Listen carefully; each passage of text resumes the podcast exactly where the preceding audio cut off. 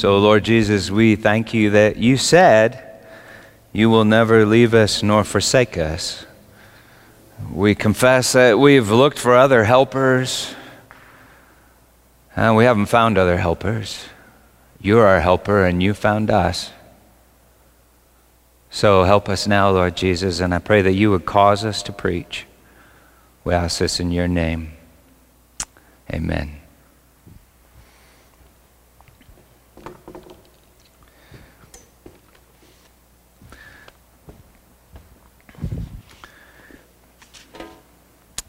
Everything was good.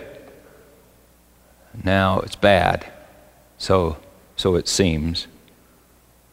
I watch uh, CNN, and they have a banner on the right side of the TV with one number that keeps going up. That's like the number of deaths. And another number that keeps going down. That's the Dow Jones Industrial Average. And I think, what happened? What the hell is going on? Many of you know Alan and Jennifer Parsons. Alan's been one of my best friends since I was like six years old. After we both graduated from CU, Alan decided to serve the Lord in Lesotho, Africa, by building water systems with the Peace Corps for the last and the least of these. After two years, he returned from Africa worked a lucrative job in California, and then married his wife, Jennifer. Soon, Alan and Jennifer both felt called to drop everything, move to Costa Rica, and serve the Lord as missionaries with Young Life. For over two years, they lived in this little apartment with paper thin walls. On one side of them were these kids that would party into the wee hours of the morning. On the other side was a carpenter who would turn off his turn up power up his power tools just before dawn. The work was hard, frustrating at times. It often seemed futile, but it was a labor of love, and Alan and Jennifer offered it to Jesus. When Alan and Jennifer came back to the States, they had a layover in the Bay Area where we happened to be living at the time where I served as a youth pastor. So we arranged for dinner at our house. Before they went on returning to Colorado, I picked them up at the airport. It was great to see them. Everything was great, everything was good. We were happy. But as we drove through some of the highest priced real estate in the country, Alan and Jennifer started asking about my life our church life, and uh, of course, our home. Feeling ornery, I started to say things like this God certainly has blessed us here in Danville. Alan, don't you believe that God blesses those who are faithful to Him? Those that know the good and choose to do it? And Alan said, um, Yeah, sure, guess so.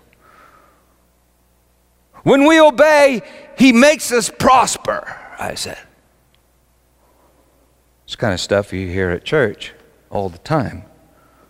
And it's pretty, pretty, that's pretty easy to, uh, to find in the Old Testament as well. This is Deuteronomy 28. If you obey, the Lord will bless you in the land that the Lord gives you, and the Lord will make you abound in prosperity. So, anyway, I said to Alan, I said, You know, Alan, I've obeyed.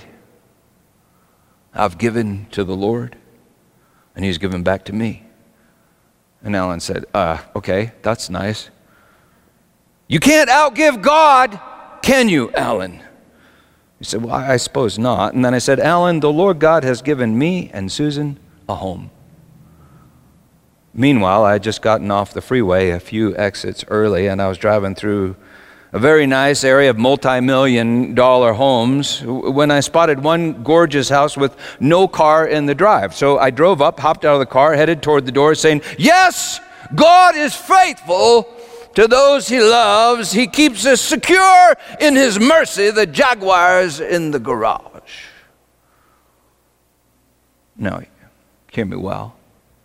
Having a big house and a nice car can be a great blessing. All good gifts come from God, but implying that those things are God's payment to you because you have been obedient to Him, that's something different. I remember walking toward the door. I turn around. Alan and Jennifer are standing there, just kind of stammering, looking at me, kind of confused, tr- trying to act nice. But I could see it in Alan's face. Things had been good, but now everything was bad, and he was thinking faithful. Peter, you want to talk faithful? Where's my stinking house? Where's my Jaguar? Where's my security, my prosperity? I did everything right, and what the hell? Just then, getting a little worried about security cameras and guards and stuff like that, I said, Oh, wait, gosh, I'm sorry. This isn't my house. I, I took the wrong exit. And then Alan, we said a bunch of bad words. And he hit me. He hit me. So, anyway, I've just been thinking about Alan this week. I've been wondering if we've all been feeling a bit like Alan just before I said, Oh, I'm sorry, this isn't my house. And Alan wondered, Well, where's my house? Where's my security? Alan was relatively happy. Life seemed good until I fed him a lie. But actually, most of what I said was true, because it's true that we cannot outgive God. It's true that when we obey, God will bless us in the land that He gives us. It's true that for each of us, there's a house. Those statements are true, but I strung them together in a false narrative. Most all of the devil's statements in Scripture, if, if you pay close attention, they're true. But he strings them together in a false narrative, which, which twists the facts and turns them all into lies. So I don't want to lie. There's no doubt that we will be experiencing some real tribulation in the coming days. But the surprise we feel and the questions that we ask might betray that we have believed a false narrative. We might have even called that false narrative the gospel. So we ask, what's wrong? Who's to blame? And what do we do about it? What's wrong? And my friend Wade posted on my Facebook page Is God in charge of all this? I know what Wade's saying. I, I know this is evil, and you say that God is good. So if he's good, he isn't in control. If he's controlling evil, then he's not good. We want to know who's to blame. I heard that uh, pangolins are to blame, or Chinese people that eat pangolins, bats, and snakes, or maybe some secret Chinese bioterrorism program, that's uh, to blame, or maybe stupid Italians who let the Chinese into their country, or maybe Donald Trump. Or could it be Barack Obama? Or maybe God? Because he made pangolins, he made bats and snakes, Italians, Chinese, Donald Trump, and Barack Obama. He's the one that made Adam and Eve and left them in a garden with a deadly tree and an evil talking snake. Other people say, none of that's important. None of that's important. The only thing that's important is what do we need to do now, Pastor? What do I do now? I don't know exactly. But it strikes me as rather fascinating that although everything has changed, nothing has really changed. Except that now we are asking all of these questions together and at the same time.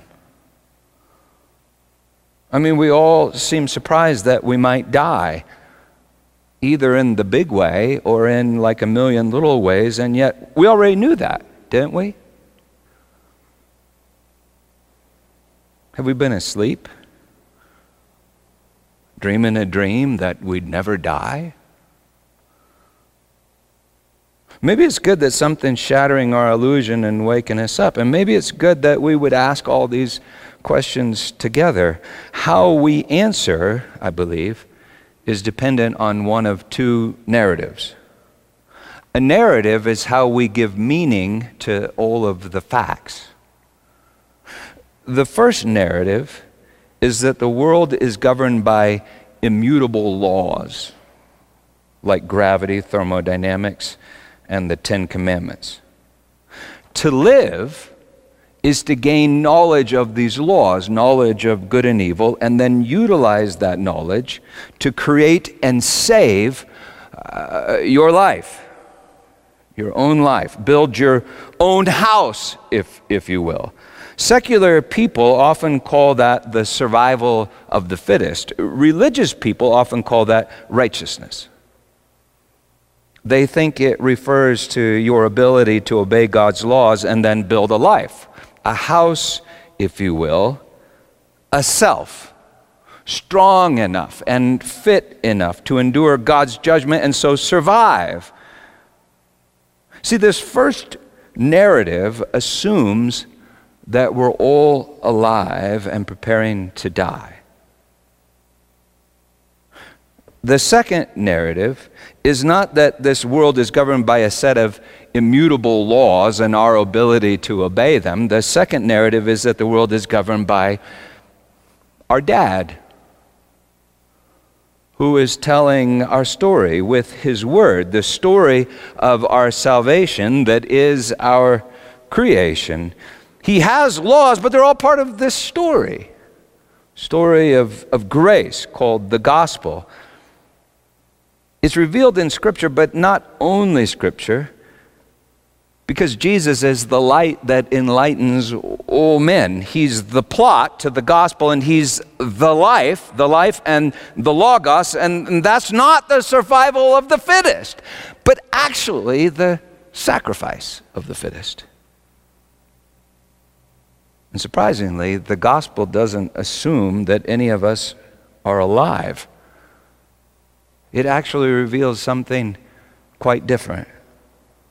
So you could call the first narrative I save, me saves, or we save, and you could call uh, the second God saves, or in Aramaic, Yeshua.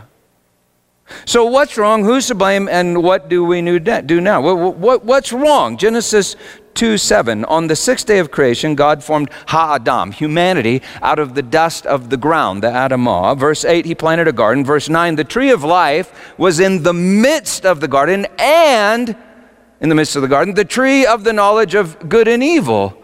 In the beginning, we read about two trees in one place in the Garden of Eden. In the end, there is one tree in the midst of the garden city, the New Jerusalem. In the middle, we find one tree flanked by two trees in the garden on Mount Calvary. Tree and cross are often one word in biblical Greek or, or Hebrew. In the modern era, folks have been just obsessed with finding the Garden of Eden. Orthodox Jews think that it's on the Temple Mount. And yet we've learned that we are the temple. And in the inner sanctuary, there's a garden. The garden is at the beginning of your time, and the garden is at the end of your time. And it's indeed, it's, it's, it's, it's the edge of all your space, and it's the edge of time and eternity. It's where all your time takes on meaning. Logos. In the beginning, humanity was with God, but humanity didn't know it. We didn't know the good, and so couldn't find our helper, our, our Savior. And so our helper said, It's not good that Ha Adam, the Adam, is alone. He split the Adam in two, making male and female. We'll discover that the ultimate Adam, the eschatos Adam, is Jesus, and we all together are his body and bride. That is the woman made from the man, body broken and blood shed, and the woman that will even give birth to the man, the promised seed, the promised blessing. Genesis 3:1. It's still the sixth day of creation, for not everything is good, and humanity has not yet known the good, has not yet learned to love, that is not yet learned to lose oneself and find oneself in another. Genesis 3, verse 1. Now the serpent was more cunning than any beast of the field which the Lord God had made. And he said to the woman, Has God said, You shall not eat of every tree of the garden? And the woman said to the serpent, We may eat of the trees of the garden, but of the fruit of the tree which is in the midst of the garden. Now it's interesting that she refers to the tree, singular, in the midst of the garden. God mentioned two trees, but both in the midst of the garden. I mean, it might have been helpful for God to have said to, to the woman, By the way, sweetheart, the one on your left will kill you, the one just a little to the right there, well, that will make you live. But no, of the fruit of the tree, which is in the midst of the garden, God has said, You shall not eat of it, nor shall you touch it, lest you die. And of course, she doesn't know that that's bad to die, right? And she doesn't know that the Word of God is good. Shouldn't have the knowledge of good and evil. Then the serpent said to the woman, You will not surely die. Isn't that interesting? we find that everything else the serpent says is pretty much basically true, but this is, this is the lie. You will not die. And yet, according to the book of Hebrews, the devil keeps us in lifelong bondage through the fear of death. So God says, You will die. The devil says, You will not die. And then he keeps us in lifelong bondage, thinking and worrying, Oh gosh, I, I might die. Sound familiar? Verse 4 Then the serpent said to the woman, You will not surely die, for God knows that in the day you eat of it, your eyes will be opened, and you'll be like God, knowing good and evil. So when the woman saw that the tree was good for food, and that it was pleasant to the eyes, and, and a tree desirable to make one wise, she took of its fruit and ate. She also gave some to her husband who was with her, and he ate. Then the eyes of both of them were opened, and they knew that they were naked. And they sewed fig leaves together and made themselves coverings. Clothes are coverings.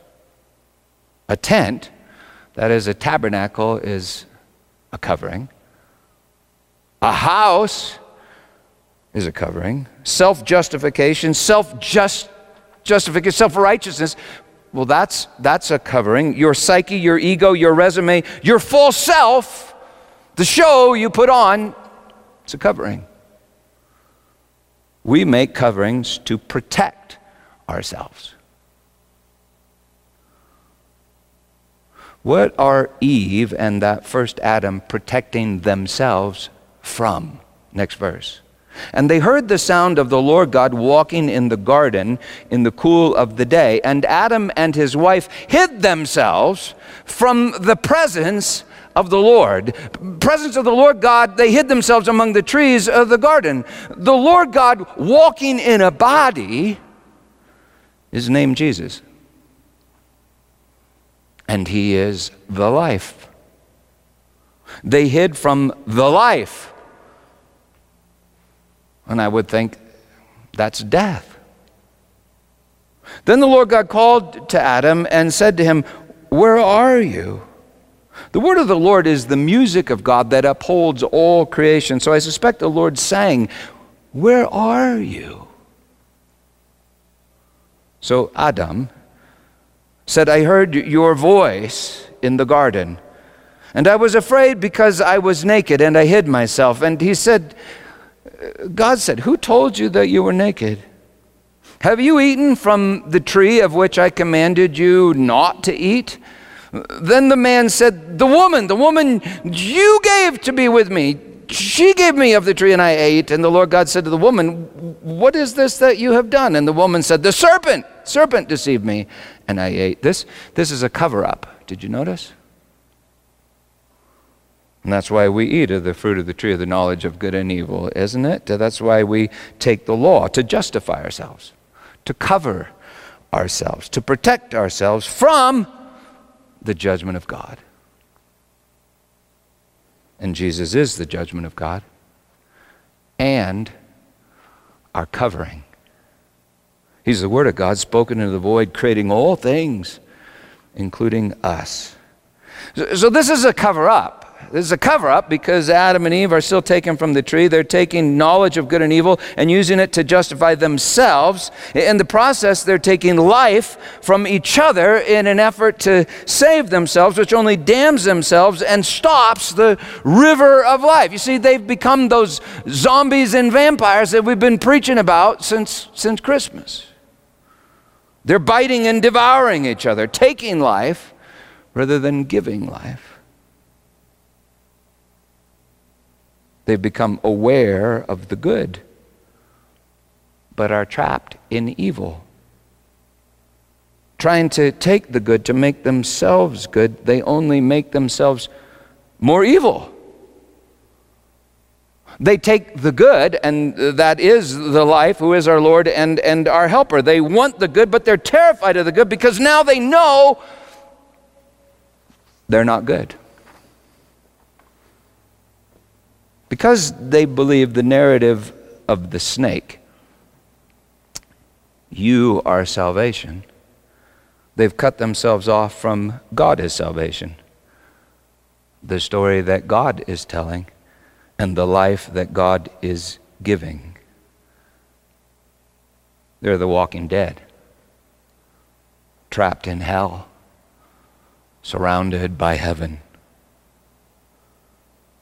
They are not the living threatened by death, they are now the dead threatened by life, the life, the light, the judgment of God. Are you threatened by the judgment of God?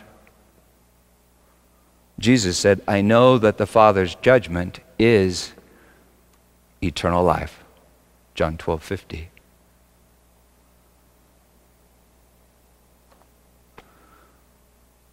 Father's judgment is eternal life. So, so what, is, what is death?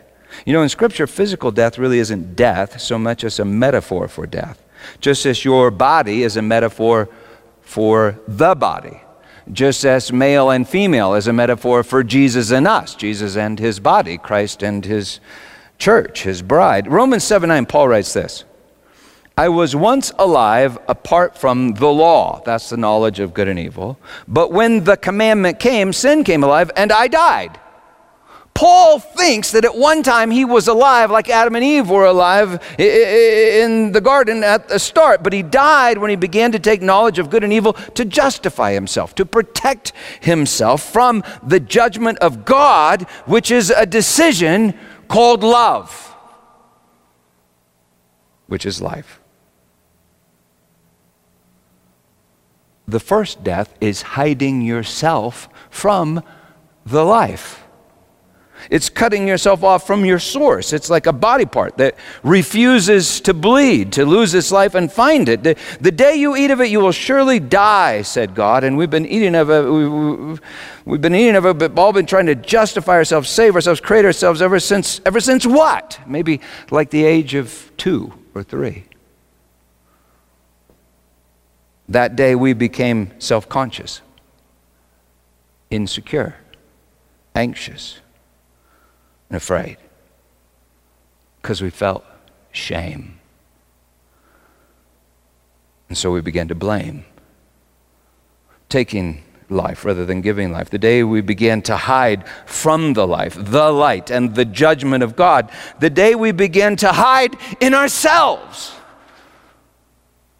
the very selves that we try to save. Jesus said, Whoever wants to save his life, his psyche, his self, whoever wants to save his life, it's really weird, I think, that we modern evangelicals threaten people with death and then ask, Who wants to save his life? Jesus said, Whoever wants to save his life will lose it.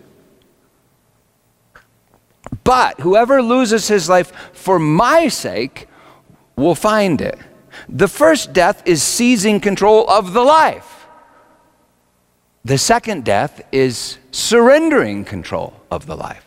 So the first death is seizing control. The second death is surrendering control. The first death is separation. The second death is separation from separation, which I think would be like communion. The first death is darkness, where men weep and gnash their teeth. The second death is a lake of burning love that is the very life of God. The second death is the death of death, which is eternal life, and the judgment of God. The first death is darkness, shame, and fear. The second death is faith. Listen to Jesus, John 5 24. Truly, truly, I say to you, whoever hears my word, that's what they're hiding from, remember? Whoever hears my word and believes, and believes, that, that means have faith, all from the same root, which means trust. Whoever hears my word and trusts him who sent me has eternal life. He does not come into judgment, but has passed from death to life. See, Jesus thinks you're dead until you trust God's judgment, which is Himself the life. For then you pass through judgment from death into life, eternal life, which is the death of death. God's judgment is eternal life. God's judgment is to is his judgment is to make you like himself, the one who never hides in fear and always chooses to love in freedom.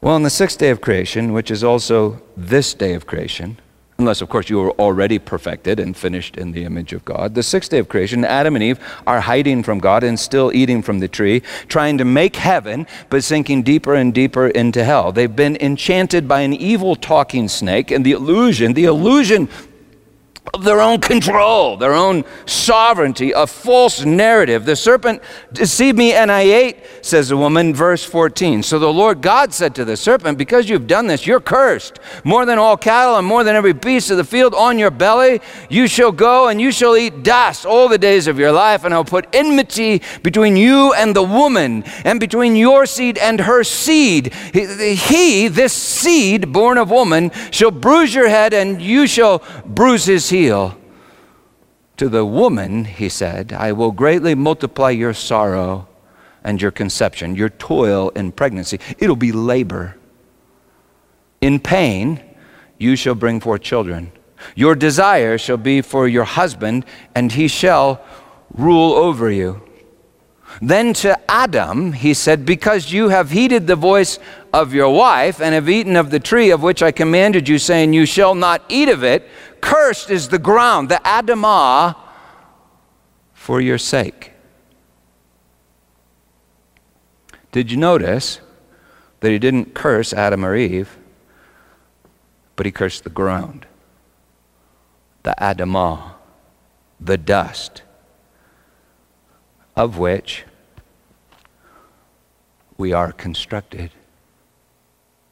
He cursed the earth and their earthen vessels, their houses of clay. he cursed them, quote, for their sake. In other words, this curse is a blessing. Blessed are the poor in spirit, of them is the kingdom of God. Blessed are the meek for they shall inherit the earth. Blessed are those who mourn, for they shall be comforted. Poverty, weakness, and tears. Well, that's part of the curse, isn't it? The curse that is like the cutting edge of infinite blessing.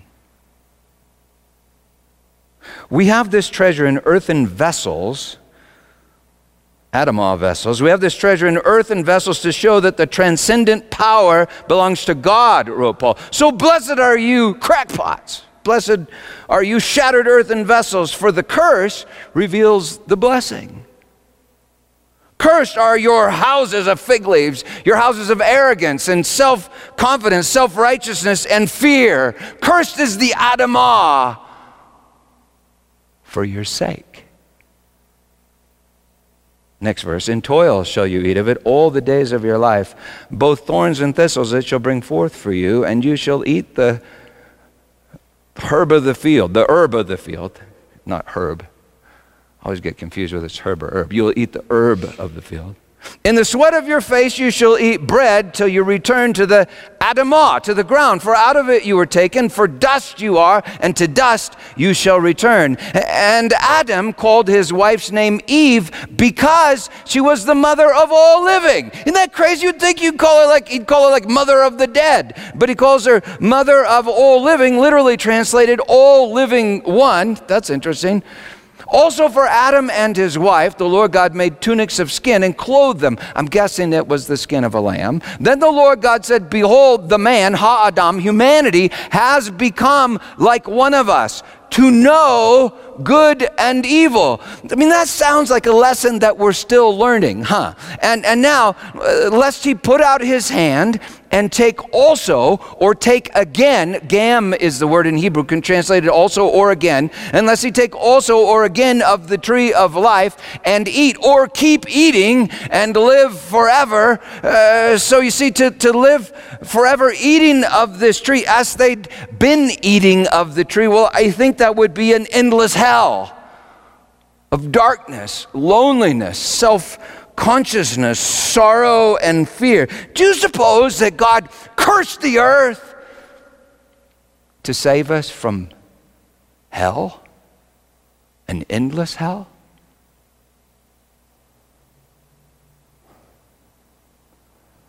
Well, isn't everything that He does a blessing?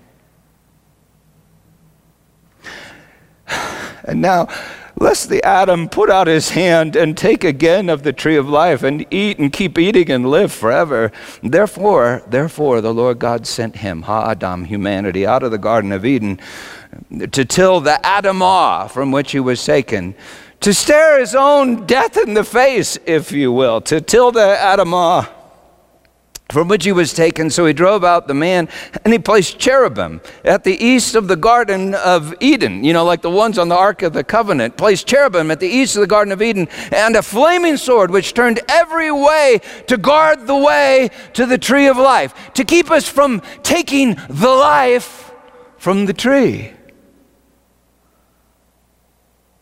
And yet we still return to the tree, right? We will know the good and choose the good, which is the life, our helper. In the revelation, John hears the New Jerusalem, and in the New Jerusalem, sorry, it's not coronavirus, those are almonds. In the New Jerusalem, everyone sings. And then he sees the New Jerusalem coming down as a bride adorned for her husband. She's a temple and a city, and in the middle of the city, the tree of life its leaves for the healing of the nation. Uh, Revelation 2 7, the tree of life which is in the paradise of God. That's Eden. In the Gospel of Luke, the life hangs on a tree at the edge of Old Jerusalem at the end of the sixth day of creation, sixth day of the week, sixth hour of the day. And he says, Father, forgive them. They know not what they do, as if none of us knew good from evil the day that we took his life on that tree. Flanking him on either side of him are two more trees two other men. The first Adam, the first man, reviles him and judges him. The second Adam, the second man, trusts him and is judged by him as he confesses, We've done evil and this man is good. This is the good.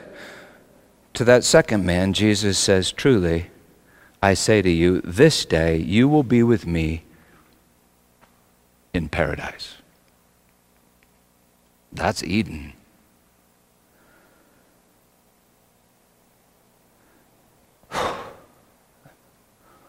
The cross is a curse. Cursed is the man, the Adam that hangs on a tree. It's a curse, and yet look again. And it's the greatest blessing. Because it kills us and sets us free.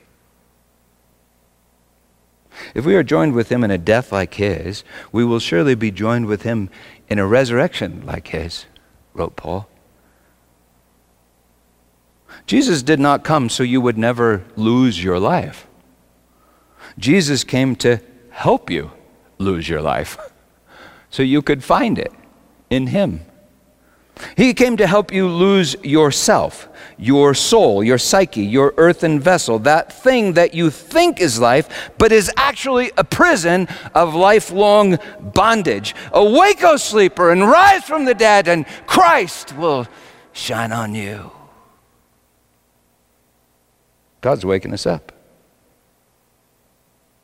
So I think we've all been asleep in the illusion of our own sovereignty, like that first thief that judges Jesus, judges Jesus and tries to take his life. But Jesus turns us, he turns us into that second thief that is judged by Jesus, receives his life, and becomes the very image of God.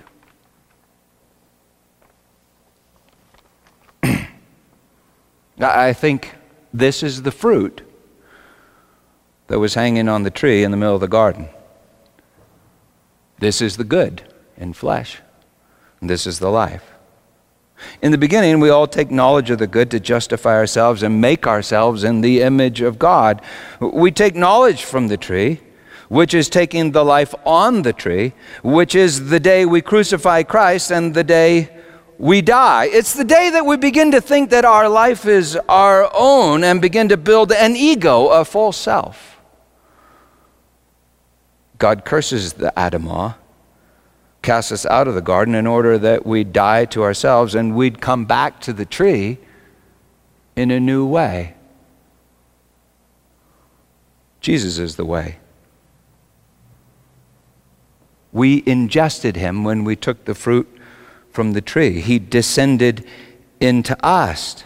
He, he was cast out with us because he would not leave us nor forsake us. He is our helper. He is the way, the truth, and the life. That life is rising from the dead in us. It's a decision, it's a judgment called love.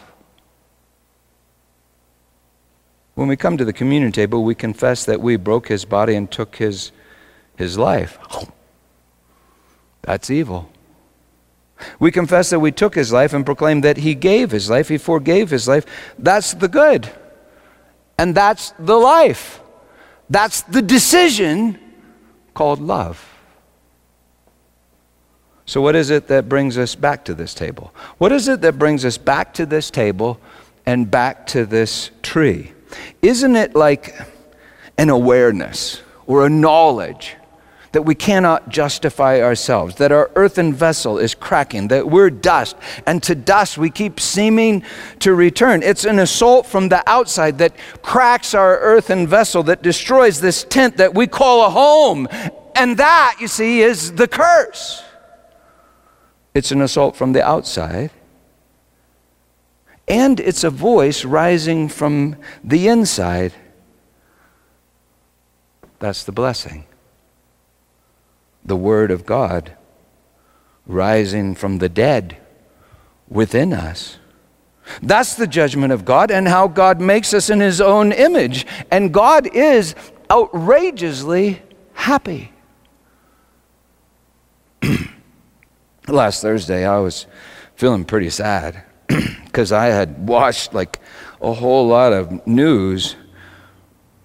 The news is a narration of the facts. And the underlying assumption is almost always the same. We're alive and we're all threatened with death. So we better take this knowledge, this news, and save ourselves. At lunch, I went down to the basement to ride our exercise bike, and instead of turning on the news like I normally do, I, I decided to do a YouTube search for Italians singing on balconies. And I never got to the news because I was just like mesmerized for like a half hour with, with stuff like this.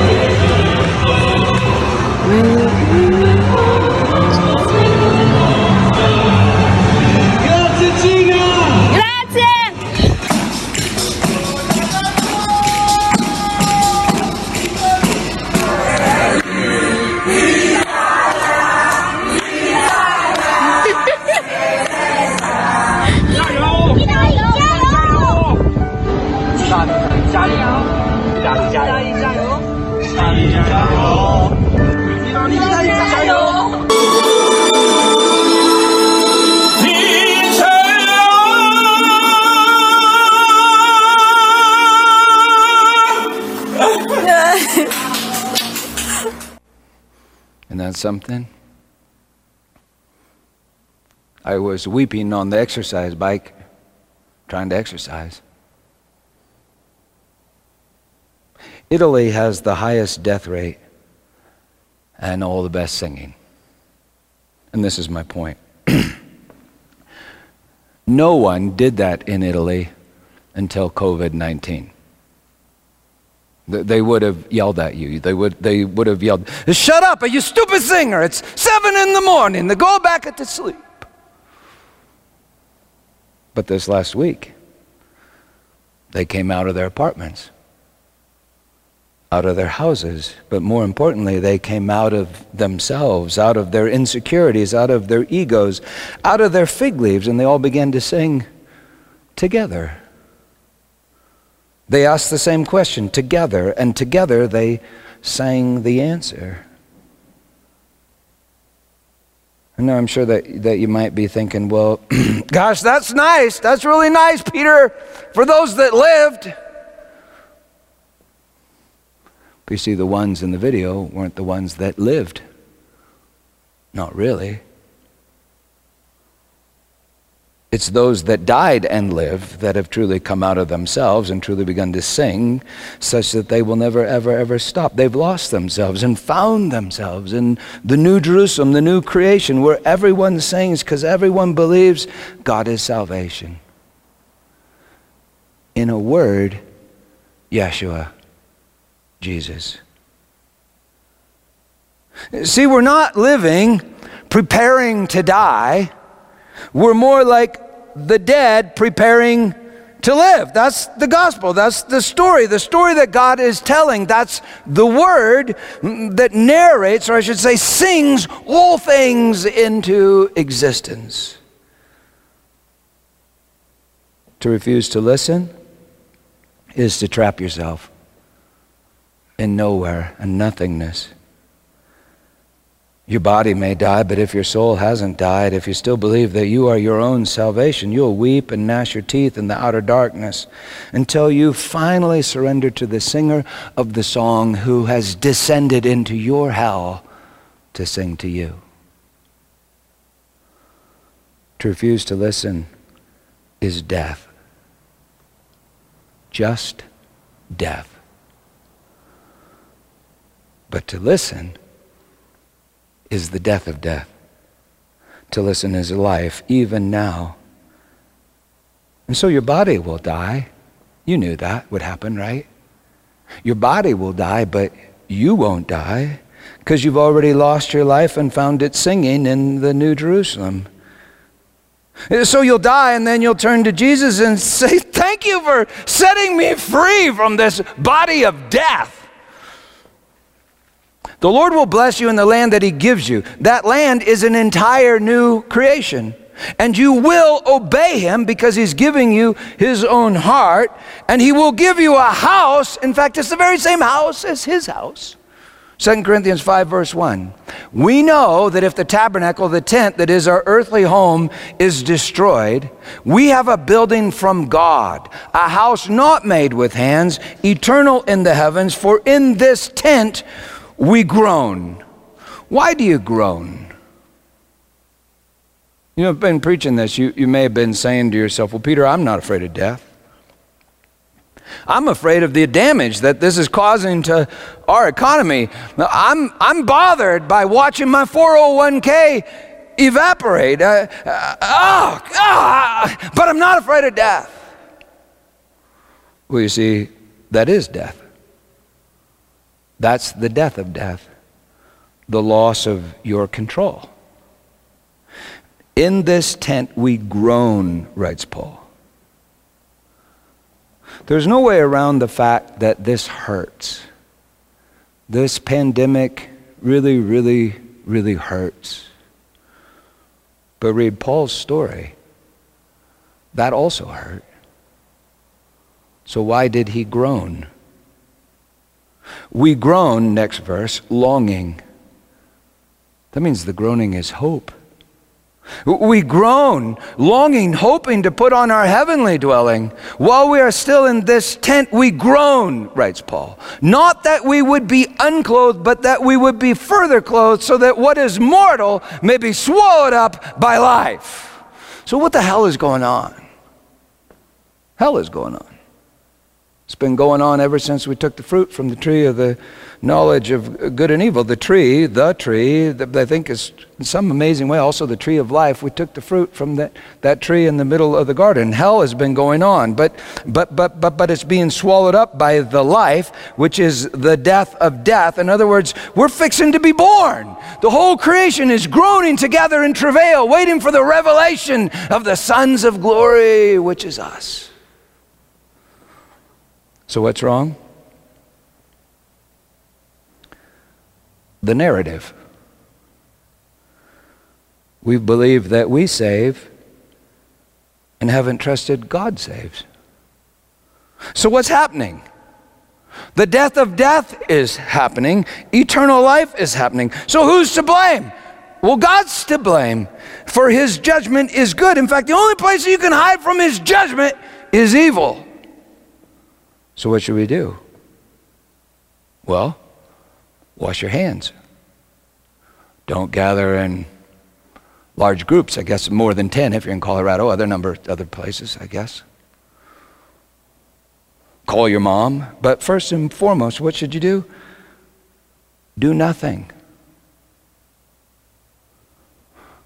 Some people think that's death. But maybe it's the death of death. I think God calls it the Sabbath, the seventh day.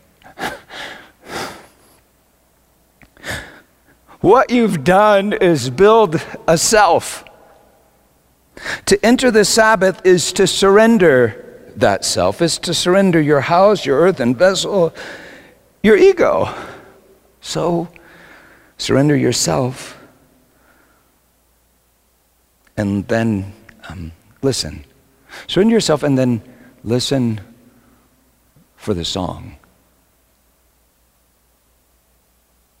And if you want, sing along. Because you're free.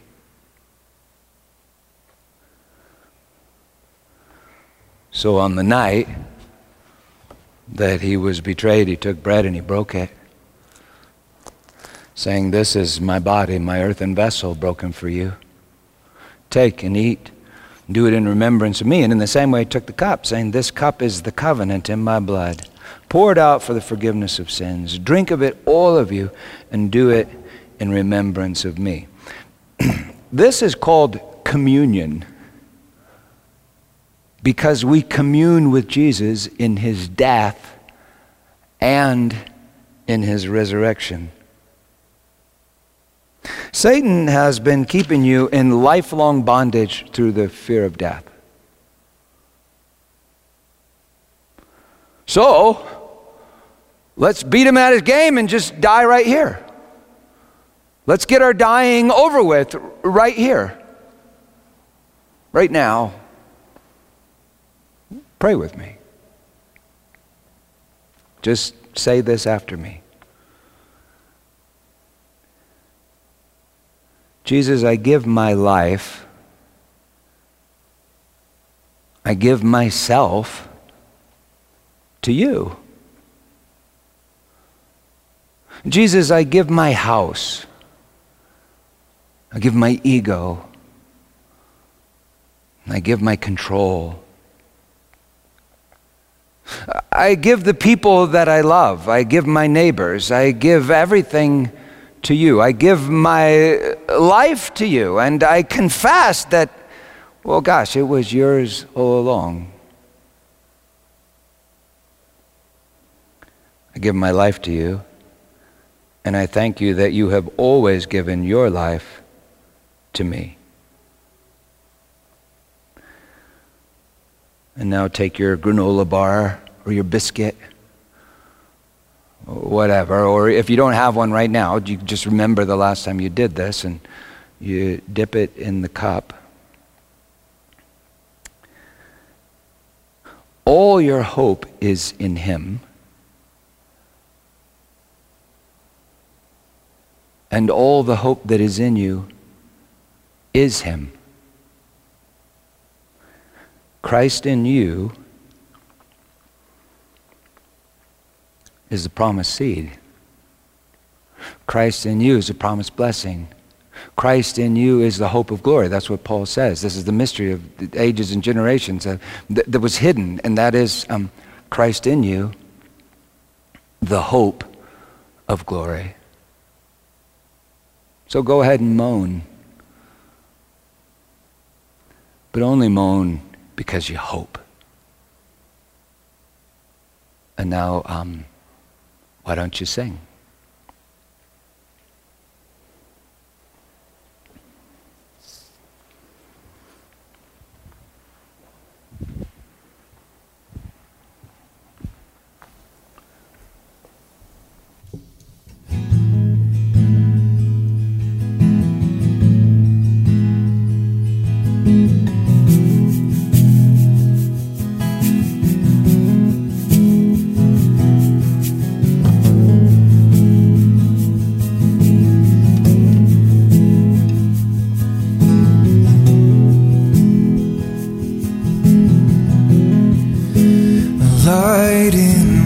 dark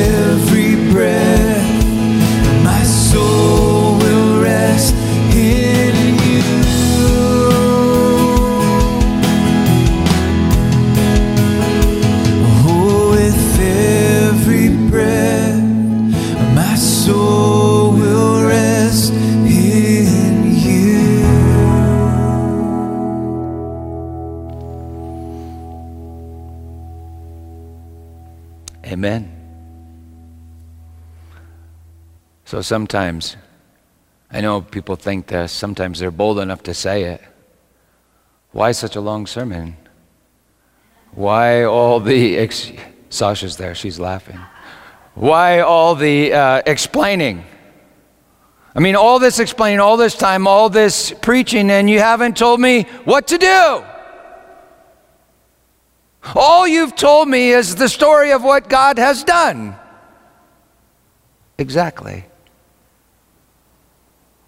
That's because I just want you to trust Him. He is the judgment of God. Let me put it another way He is the death of death. And until you trust Him, you're dead. So trust Him. And you can start singing now. And if you didn't understand the sermon, everything that I just said is basically this believe the gospel. Amen.